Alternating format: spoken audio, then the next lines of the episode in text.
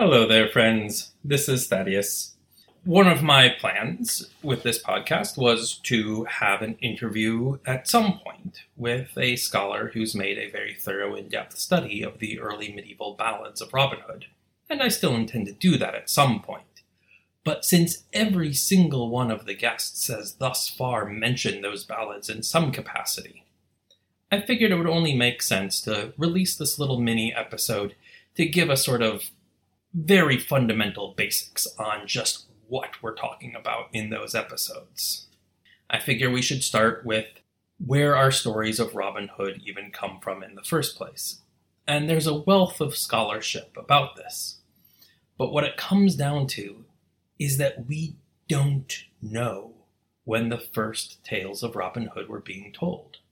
All we know for certain is that they were common and well known in some capacity by uh, the year 1377 when William Langland wrote Piers Plowman. In his book, one of the characters, Sloth, has this single line I can not perfectly my paternoster as the priest it singeth, but I can rhymes of Robin Hood and Randolph Earl of Chester. In other words, the character Sloth is commenting on how he doesn't know the good priestly songs that he's supposed to know, but he knows the common popular vernacular stories of heroic figures such as Randolph, Earl of Chester, and of Robin Hood.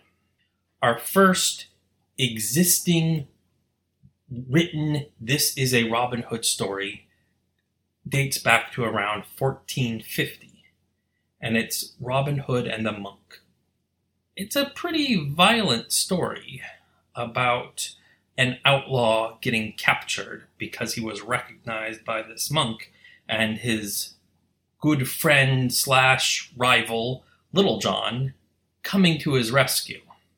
This story doesn't end so well for the monk in the title.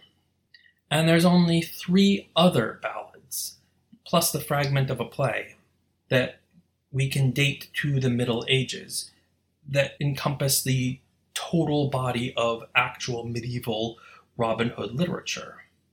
They include The Gest of Robin Hood, which is the, both the longest and the most famous of these works.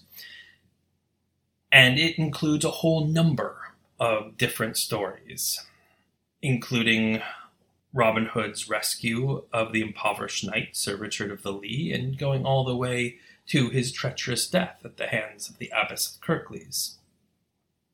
It also portrays these kind of rough and tumble outlaws. Very interestingly, it also establishes Robin Hood as a yeoman, that, as has been mentioned in some of the podcast episodes, the whole idea of Robin Hood being a nobleman didn't come around till later. And also, Sherwood Forest isn't the default setting. Barnsdale is mentioned, a forest north of Sherwood. There's also the story of Robin Hood and Sir Guy of Gisborne, a story about a bounty hunter, Guy of Gisborne, coming to collect the bounty on Robin. And things end about as well for this bounty hunter as they did from the monk in the earlier ballad. And then there's Robin Hood and the Potter, which is a pretty fun, sort of tricksterish tale, where Robin Hood gets in over his head, confronting a potter coming through the forest, but then ends up befriending him, swapping clothes, selling his wares, and playing a trick on the Sheriff of Nottingham. That's the one that really feels like it lays some of the groundwork for a lot of the later ballads. A lot of the concepts of Robin Hood as the nobleman were more firmly established during the Elizabethan period through works like the plays of Anthony Munday. And Joseph Ritson, in 1795, released a collection of the Robin Hood ballads that were being told around by that time, which had grown in number considerably.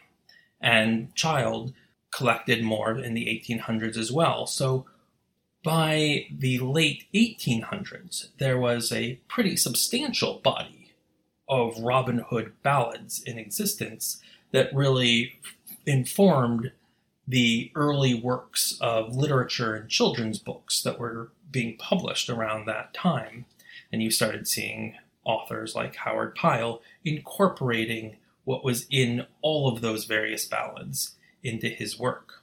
But when we talk about the early ballads, the medieval ballads, we're really only discussing those four Robin Hood and the Monk, The Gest of Robin Hood, Robin Hood and the Potter, and Robin Hood and Guy of Gisborne, all of which had anonymous authorship.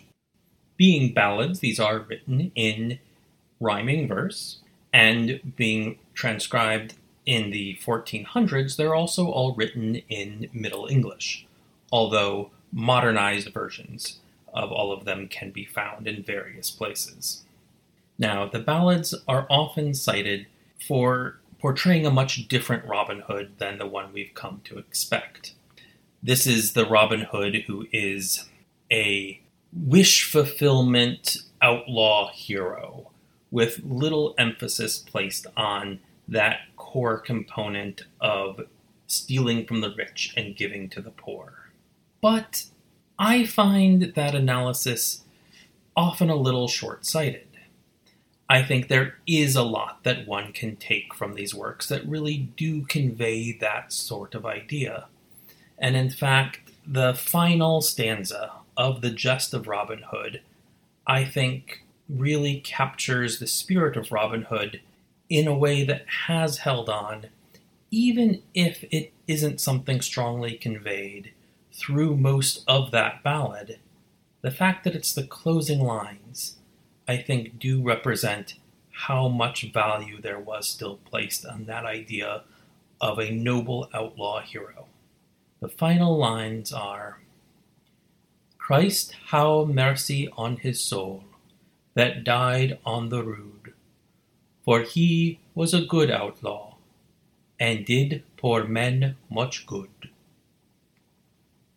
Like I said, we'll get into all of these in a whole lot more detail later on. If there's interest, we could do some reading, we can do some analysis of some of these individual ballads.